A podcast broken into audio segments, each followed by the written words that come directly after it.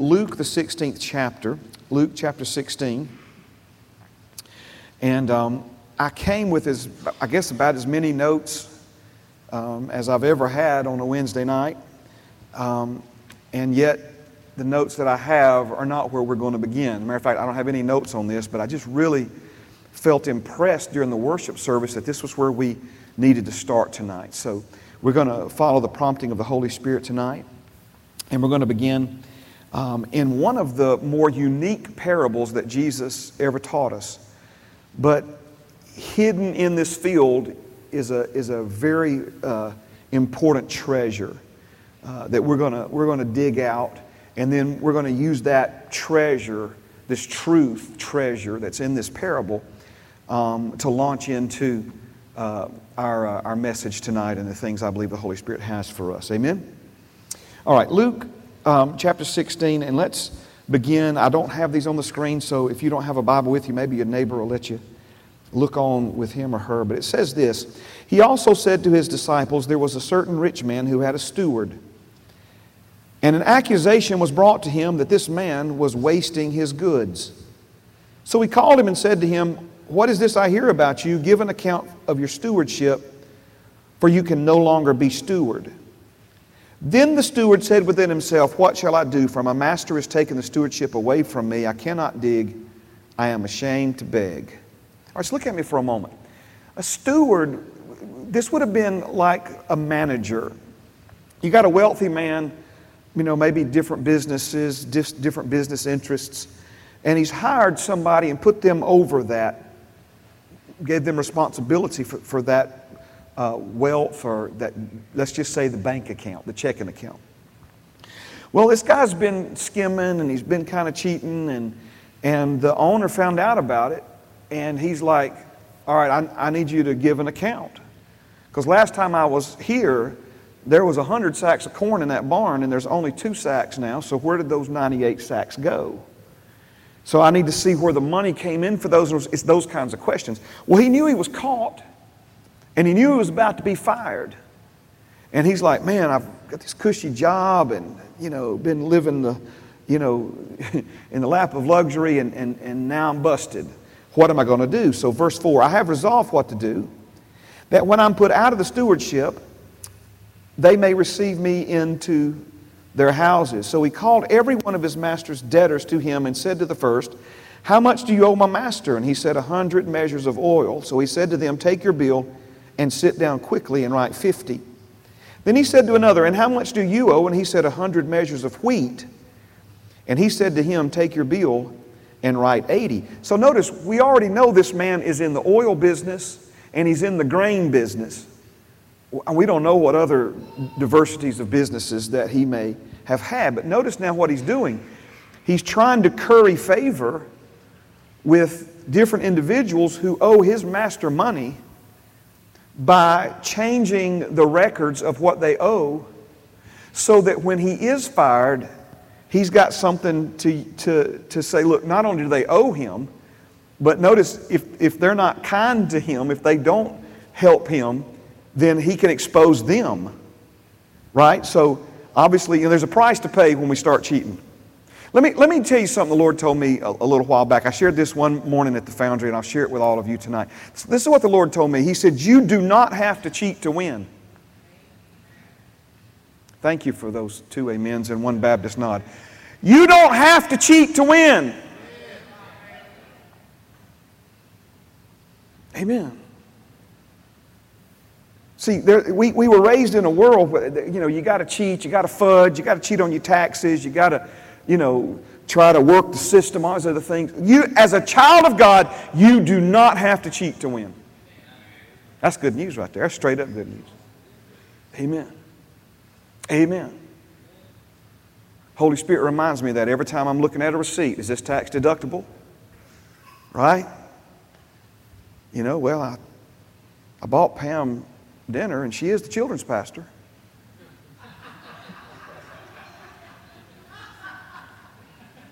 Right? You see what I'm saying? Right? I mean, Bethany sings on the praise team, and Jake's with her. Is that meal tax deductible, right?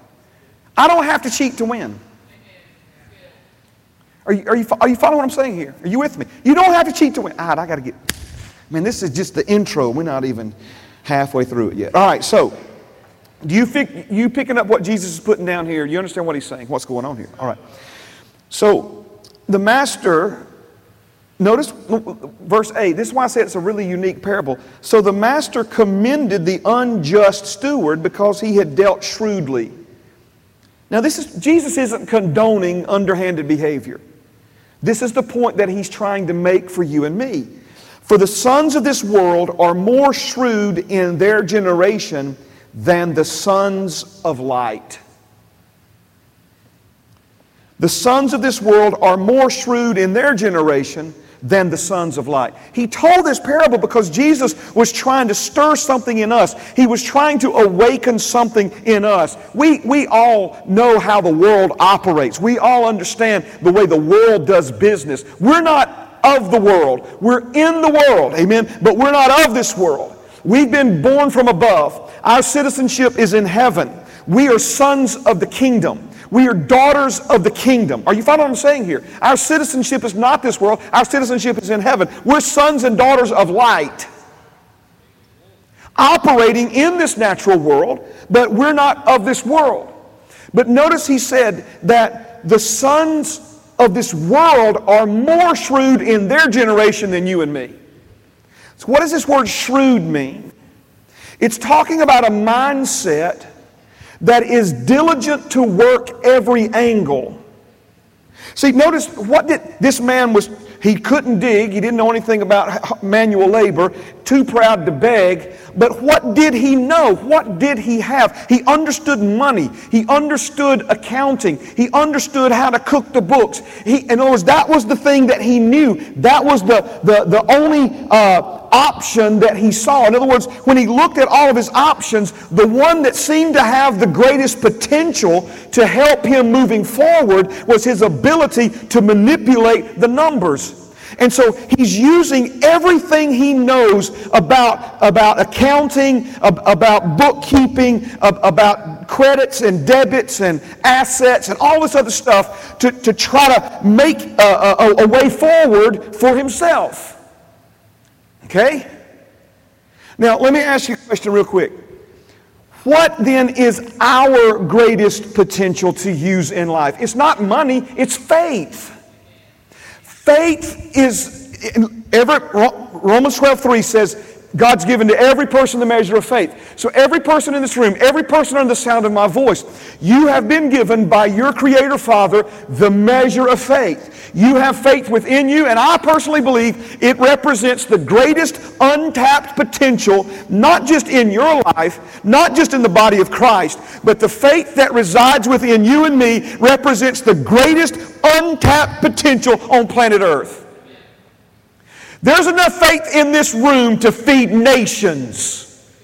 Jesus fed thousands by faith. He took a little boy's lunch and he used faith to multiply it, right? So when we talk about the untapped potential that we have, faith, right? It's what we've been given to function. It's the currency that we've been given to use. Think about it. Everything that the world uses money for, we're supposed to use faith for. We're supposed to use faith to get money. Amen. Faith, the world's, they're sick. Well, they do. Some money, go to the doctor. Every problem that they have. Listen, you were not created to solve problems with money. You were created to solve problems with faith. Because if you look to money as the way to solve your problem, what do you do when the problem is money? See, if money is the way we fix everything, what do you do when you ain't got no money? You can't fix nothing, right? But you can even fix a money problem with faith. Amen. Are you seeing this? But here's the point, and here's why I believe the Holy Spirit prompted me to start here tonight with this parable. We've got to become shrewd when it comes to faith. We've got to learn about it. We've got to learn how it works. We've got to know enough about it to know how to use it and how to One way of saying shrewd was thinking on his feet. You ever heard that expression? This guy knew how to think on his feet, man. He's right there in the middle of that. I mean, the pressure's on. He's about to be unemployed, and he's going to be in a bind, right? I mean, he can't put this guy down for a reference. I mean, his career is taking a nosedive. But notice, he's thinking on his feet. That would be another way. Thank you, Holy Spirit, to communicate to you what it means to be shrewd. How to work the angle, how to manipulate the situation to turn it in his favor. And listen, I'm not picking on any of us, but we know how to do that. We have done that in this world system. How to cheat, how to fudge, how to get in that gray zone of life and try to get what we want and this and that and all these other things. And we work those things, man. We'll scheme and plot and plan, and strategize and deceive and all these things. And listen, I'm not by any means, and Jesus is certainly not by any means justifying that. But the question he's wanting us to ask ourselves is, where is all of that when it comes to faith? Where is all of that when it comes to the kingdom? Where is this mindset that says, man, there's something here that I need to learn, because if I figure out how to use this, I can get what I need and I can even get what I want. Now, I know I probably just stirred some of you up right there, but we've looked at enough verses already, and we'll look at some more moving forward. Faith is not just for needs. What things soever you desire when you pray. Amen? When your faith is tested, let patience have her perfect work, that you may be perfect and entire, needing nothing, wanting nothing. The Lord is my shepherd, I shall not need, I shall not want. Delight yourself in the Lord, and He'll give you the needs of your heart, the desires of your heart. Whatsoever need you ask for when you pray, notice what He said. What things soever you desire when you pray. Amen. Matter of fact, he said that when we pray in faith for the things that we want, that our joy is full. Listen, we should be thankful and happy, content, what have you. Don't misunderstand me. Come on, I'm going somewhere with this. If we simply have our needs met, but what father in here is only interested in your children's needs being met? I don't just want my family's needs to be met. I want them to have things they desire, things they enjoy. John Mark doesn't need a guitar. Bethany didn't need a car. Are you following what I'm saying? These things were not needs, and we could have got them back and forth to school. I wanted her to have that little Volkswagen Jetta. It was something she wanted. I wanted her to have what she wanted. Thank you, Matt. My brother's a Volkswagen fanatic, if y'all don't know that, right? And so she's looking up to her uncle. She just likes them VWs like him, right? But man, the Lord anointed that little car, right? Everybody said, oh man, those cars are not that dependable. Man, hers was awesome dependable. She got a good one. She sure did. The Lord blessed it. Amen. Are you following what I'm saying here? This idea that, we're just trudging along through life, believing God for what we need. God's already promised to supply all your needs. He's already promised to give you what you need. He says He knows what you need before you ask Him, even in Matthew 6. I don't know what you want tonight. Obviously, if it's something harmful or destructive or whatever, you're not going to be able to believe God for that anyway. There's nothing wrong with believing God for a car or a better car. Nothing wrong with believing God for a house or a better house. Are you following what I'm saying here? You say, well, as long as I got someplace to lay my head. That's survival thinking. We're not in that survival mindset anymore. Your Father enjoys giving you good things. He wants to prosper you. He desires for you to prosper. So much so that your success and prosperity are directly linked to Him being glorified.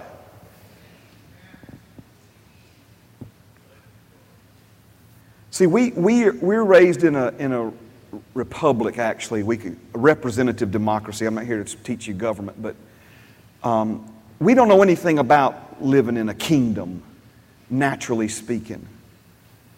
But in the old days, the health and well-being of the citizens in a kingdom, they were a direct reflection of the king himself.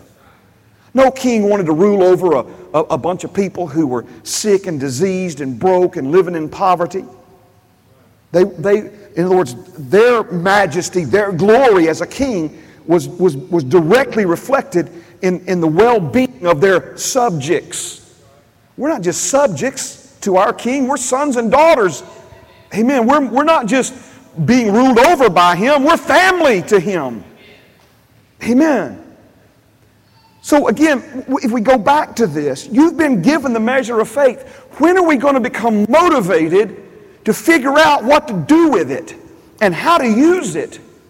How to take that faith and work every faith angle we know how to work to get the things, not just that, listen, praise God, I'm not backtracking. It is about you having what you desire, what you want in life, but also beyond that, helping somebody else. Abraham's prayer was not just bless me, but make me a blessing. So it's back to that whole discipleship thing. It takes one to make one. You got to be blessed in order to be a blessing. Hard to be a blessing if you're broke yourself. Hard to give if you are in need yourself. You follow me?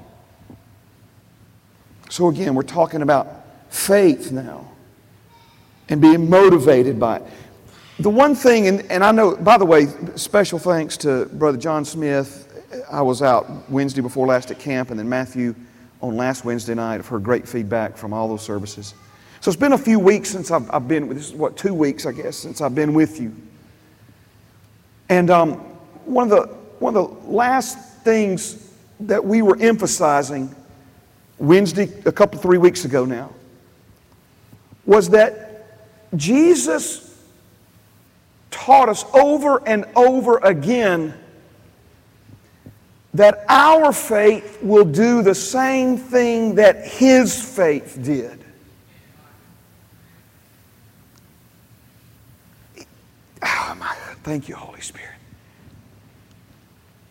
That the faith that you've been given right now, man, I'm so just almost want to go back and preach all that for the 14th time. We've preached it so many times. But again, that the faith that you have right now will do what Jesus' faith did. That's why he said, the works that I do, you'll do also, and even greater works than these. So there are some things here clearly that we don't understand. There are some things here that we need to grow in and grow up in. But if we have this lackadaisical attitude about it, I think that's what he's talking about here. You know, we went after the things of the world. I mean, let's just be honest. Some of us in here, what's the word, gusto? Man, we went after the things of the world with gusto, with gumption, with boldness, with reckless abandon. Man, we had head out on a 4-state journey with not even a change of underwear. And I had no idea how we were going to get there, much less get back. Some of you laughing because that's you. Maybe that's not ever all of you. But you understand what I'm saying? With just reckless abandon, man. I mean, not even thinking about what the consequences may be. Now all of a sudden we get in the kingdom and we're too timid to do anything. We're too timid to write God a check. We're too timid to give in the offering. We were like spending money faster than we could get it out in the world. We would buy people we didn't even know, a whole barroom full of people, drinks and things of this nature. Now we're in the kingdom. We don't even want to buy somebody a sandwich. Yeah, you follow what I'm saying? This is the point. This is what Jesus is trying to make.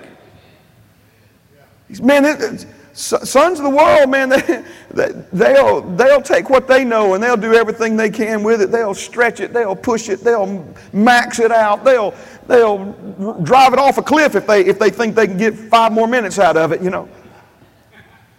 Then we come in the kingdom. All of a sudden, it's like, oh, I couldn't do that. No, Faith, right? Boldness. Praise God. Praise God. All right, let's go to, oh, thank you, Jesus. Let's go to Romans 4. Amen. Praise God. Thank you, Jesus. Romans 4. We got a few more minutes. You good? That wasn't very encouraging, but we'll keep plugging away anyway. Amen. Romans chapter 4. Verses 1 through 5. What then shall we say that Abraham our father has found according to the flesh? For if Abraham was justified, that means just as if I'd never sinned, made right before God in the eyes of God. If Abraham was justified by works, by what he did, he has something to boast about, but not before God. For what does the Scripture say? Abraham believed God, and it was accounted to him for righteousness. Now to him who works, the wages are not counted as grace, but as debt. But to him who does not work, but believes on him who justifies the ungodly, his faith is accounted for righteousness. All right? Now, there's only one way to be right before God in the eyes of God. There's only one way to be justified before God, and that is by faith in the completed work of Jesus. Now, the title of the last sermon I preached on this subject, again, a couple of weeks ago, was A Faith Barometer. A faith barometer. And I ask you, for those of you here that night, I ask you a question. Please don't shout it out. Please don't raise your hand. I don't want you to embarrass yourself. It's not a trick question, but it's a tricky question. Amen. Let me just say it that way. What percentage of your right standing before God is dependent upon your works or your effort? And the answer is not 50-50 or 60-40. The answer is zero. Zero. It's not of works, lest any man should boast, Ephesians 2. You're right before God by faith, not based upon you earning it, you deserving it, you being good enough for Him to give it to you. None of that. Absolutely none of that. Okay? And that's what He's explaining here in these verses. Now, why do we bring that up? Because when we say it's a barometer, or let's just simplify it and call it a measuring stick, okay?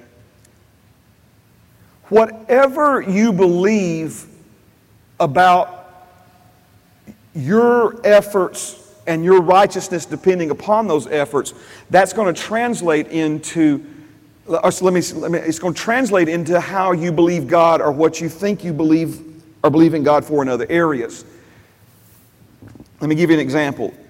If you think your right standing is based upon something other than faith, you will think your healing is based upon something other than faith. It's important right there, right? You say, well, I'm not sure I get that, Pastor Mark. I mean, obviously it's about... No, see, you hear people say all the time, oh, if there's ever anybody that deserved to be healed, she deserved to be healed. That woman went to church all her life. So notice, again, we're thinking that because she's a good woman, because she raised a bunch of kids, because she taught Sunday school for 20 years and read the Bible 7 times, that somehow this all earned her a healing. Doesn't work that way, my friend. Now, you say, well, it all worked that way, Pastor Mark. Well, you take that up with God when you get there with Him, but I'm trying to help you tonight. It doesn't work that way. So when it comes to, and I think that's why the Holy Spirit led us to that truth about our righteousness, our right standing, our salvation. Paul asked the Galatians, he said, why are you being so foolish? You started in the Spirit. Why are you trying to finish this thing in the flesh? You can't maintain something you couldn't produce. So I think that's the mindset a lot of people have. It's like, okay, God, if you'll just forgive me and give me a fresh start, I'll take it from here. No. But whatever percent you think your right standing is based upon, anything else you believe God for, you'll think that's also dependent upon it. There are things that the Holy Spirit shows me that I'm like, man, I wish somebody had showed me that years ago, right? Maybe I'm the only one that's struggling in these areas. See, we think that our ability to receive from God is based upon how good we've been this week. Now listen to me, please. Back to where we started. If your heart condemns you, God's bigger than your heart. If your heart condemns you not, we have confidence towards God. I'm not saying that just playing fast and loose with the commandments and sinning and all that stuff. I'm not saying that won't affect you. It'll absolutely hinder your faith. But the opposite of that is not true. In other words, when I say the opposite of that, if you've like really strived to be good and faithful and all of this stuff, that doesn't earn you anything. It still has to be received from God by faith. I know we've been over that so many times, but I'm telling you, it's where a lot of people... Amen. Yes, Lord. It's where a lot of people in this room are stuck. It's really easy to talk about a lot of people, like all these people out in the world, you know, that have no idea what's going on in here, are stuck there. Not us. No, no. It's where a lot of us are stuck. And what we don't realize is when we think our behavior somehow earns us some favor or blessing or miracle from God, it takes us out of a grace-based system and puts us back in that old performance-based system where we're no longer getting what Father desires to give to us, but we're back on this what we deserve from Him. Let me give you these same verses from the Passion Translation. It said, let me use Abraham as an example. It is clear that humanly speaking, he was the founder of Judaism, or the Jewish religion, we could say, Jewish faith. What was his experience of being made right with God? Let's keep going here. Was it by his good works? Something's happening with the machine. There we go. Was it by his good works of keeping the law? No, for if it was by the things he did, he would have something to boast about. But no one boasts before God. Listen to what the Scriptures say. Because Abraham believed God's words, his faith transferred God's righteousness into his account. When people work, they earn wages. It can't be considered a free gift because they earned it. No one earns God's righteousness. It can only be transferred when we no longer rely on our own works, but believes in the one who powerfully declares the ungodly to be righteous in his eyes. It is faith that transfers God's righteousness into your account. Faith transfers it into your account. Faith transfers healing into your account. Faith transfers, well, for that matter, any and everything that belongs to you now as a child of God, it's transferred by faith.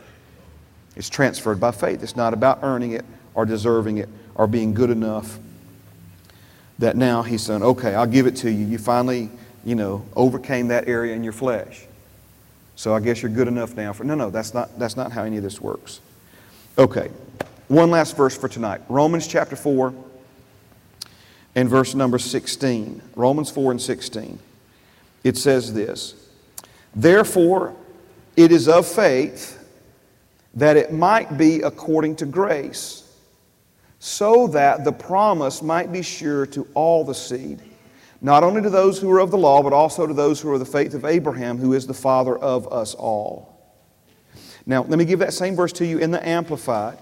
Therefore, inheriting the promise is the outcome of faith and depends entirely on faith, in order that it might be given as an act of grace, unmerited favor, to make it stable and valid and guaranteed to all his descendants, not only to the devotees and adherents of the law, but also to those who share the faith of Abraham, who is thus the father of us all. When I was reading that part about to make it stable and valid and guaranteed to all his descendants, for some reason the Holy Spirit prompted me to think about the economy here in our country. If you've paid attention, you know, or have lived long enough, you know that our economy is sometimes stable and it's sometimes unstable. Sometimes jobs and things of that are very plentiful and bountiful. Other times they're scarce. Are you with me on that, right? It's up and down, it's back and forth. What we've got to understand is that Father's economy of grace is stable and valid and guaranteed to all his descendants throughout all generations. Amen. Either I didn't say that right or you just are tired. Amen. That's good news right there.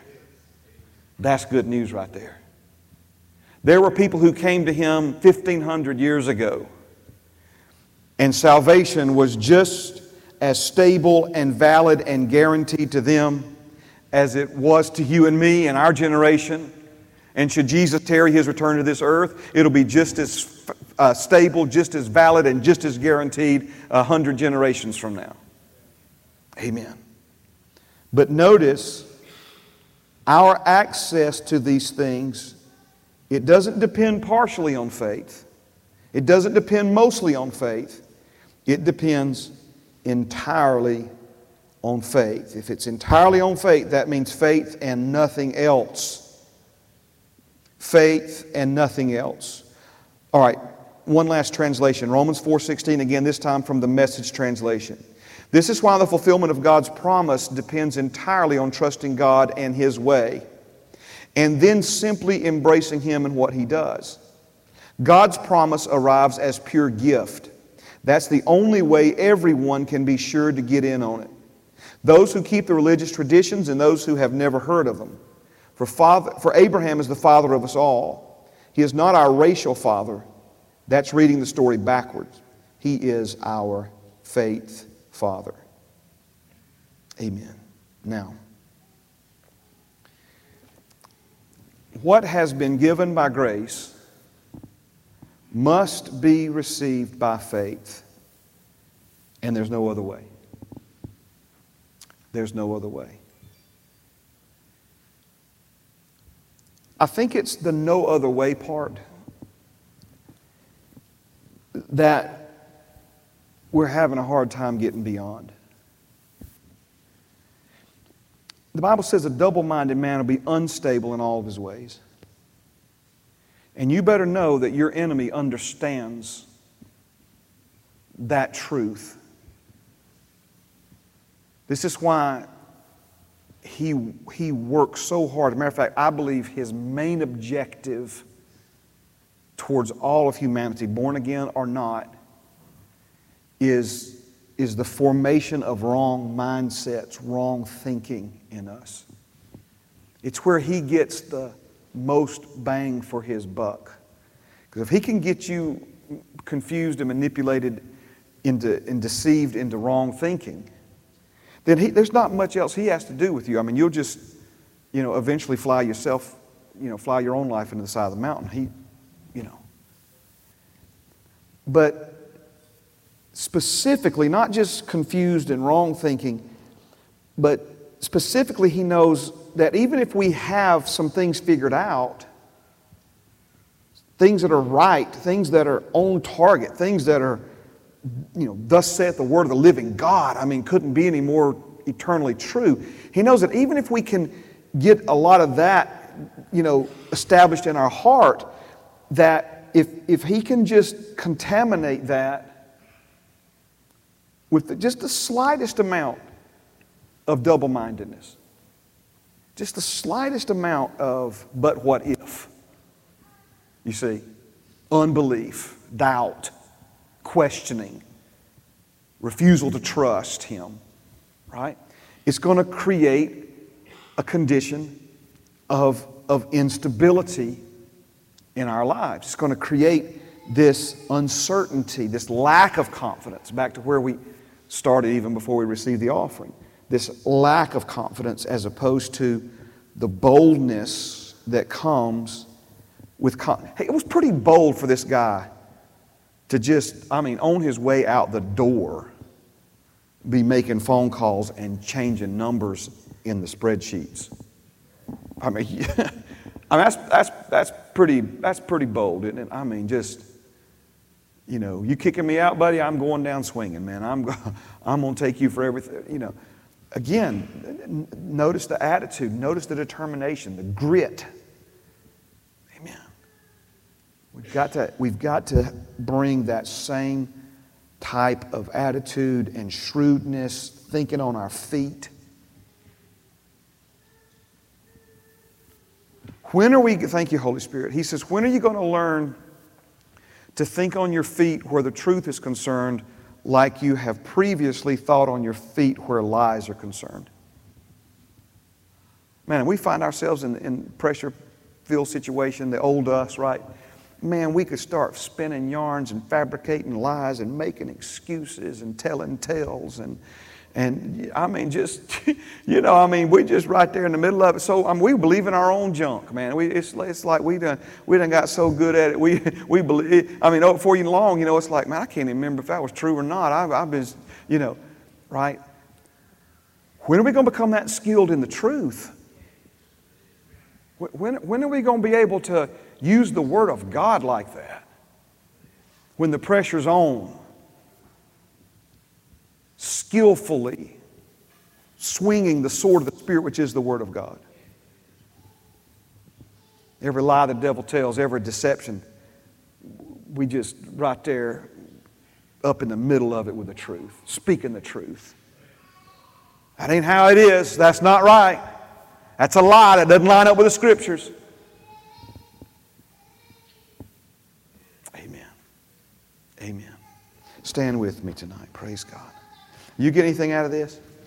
My grandson sure is enjoying it. I don't know if y'all are or not, but he likes his granddaddy preaching. Amen. Don't get me started bragging on him, but he pulled himself up and stood up yesterday, Mama. Did you know that? Stood up. I mean, like, I'm like, you know, he's standing there like, look at me, look at what I'm doing. And Bethany was videoing it, and she says, Oliver. And when he looked over at her, he went, you know, just toppled over. But amen. Lord is good. Amen. Amen. I've used this example for years. We've got to figure out how to get our most valuable player. I understand Jesus. He's the best. He's the most. All that. I'm talking about the things that you've been given to live a life that pleases Him. You can't please Him apart from faith. Faith is like an MVP in your life, and most people have the most valuable player on the bench. They don't even know how to get him off the bench in the game of their life. Amen. Amen. Amen. We've got to start focusing on that. You're facing any kind of situation in life, you need to stop and say, Lord, show me how to use faith right here. What's faith got to do with this? Can faith do anything about this? Right? Even if you got the money to fix it. Father, do I need to use money on this or faith on this? What do we need to do here? Let me tell you where that begins. Father, do you have anything to say about this? Right? Have you said anything about a broken family, a wayward son? Do you have anything to say about marriage? Do you have anything to say about money, a job, a boss, work? Anything in your word to do with any of this, right? Because faith by hearing, hearing by the word of God, right? Amen. Father, thank you that you're teaching us how to be shrewd when it comes to faith. How to be savvy. How to think on our feet. Father, not in any displeasing way of doing things underhanded or illegal or unethical. Father, that's not what Jesus was saying, and that's certainly not what we're saying tonight. We're talking about on the side of light and life. We're not in darkness anymore. We were once darkness, but now we're light in the Lord, and we're learning how to walk as children of light. Teach us, Father. Teach us, Father. Holy Spirit, help us be aware. Help us begin to think and have the mindset about your truth and about your ways, about your wisdom and your ways of faith. Father, the way we used to think about working the world system and the world's ways and the world's angles. Father, we've learned the power of lies. We've learned the power of deception. Help us learn the power of truth. Help us learn, Father, your ways of faith. In Jesus' name, amen and amen. Praise God. I hope you got something out of this tonight. Shake somebody's hand, hug somebody's neck, love somebody in Jesus. Good things coming. I appreciate you being here. I know it's a little touch warm in here, but hey, I'd hate to be an air conditioner today, wouldn't you? Amen. I'm telling you. Praise God.